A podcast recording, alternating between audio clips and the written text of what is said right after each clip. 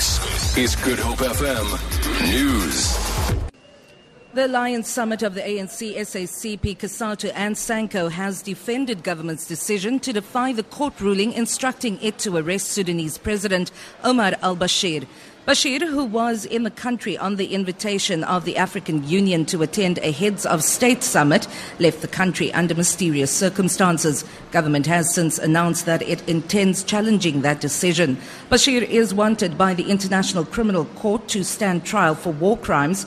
As a signatory to the court's Rome Statute, Pretoria is obliged to arrest and hand him over to the court. However, A N C Secretary General Gwede Mantashe says the decision not to arrest al-Bashir is a political consideration which needs to be understood not only as a judicial matter.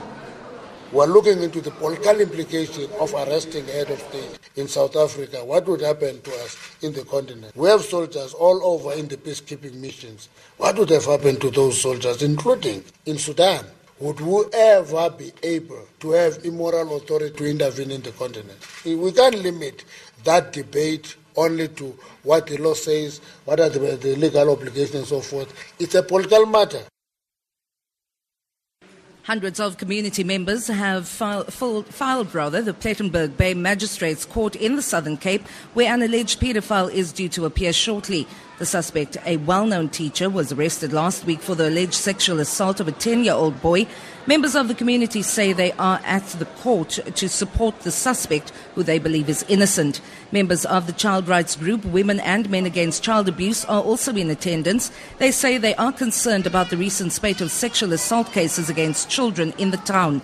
Today is the suspect's second court appearance.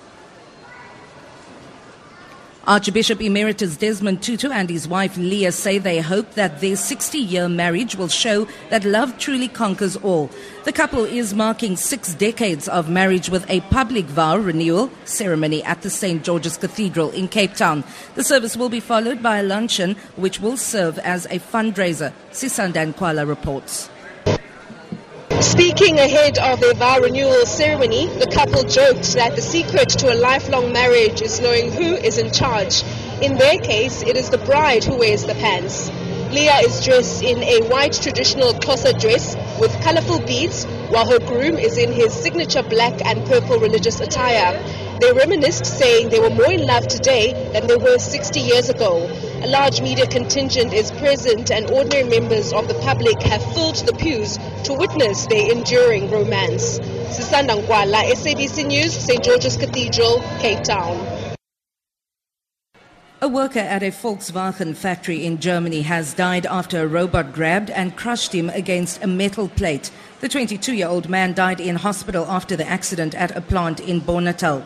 According to the German car manufacturer, he was working as part of a team of contractors installing the robot when it grabbed him. Authorities in Volkswagen blam- blamed human error rather than the robot. Prosecutors are investigating the incident. For Good Hope F M News, I'm Vanya Kluter-Collison.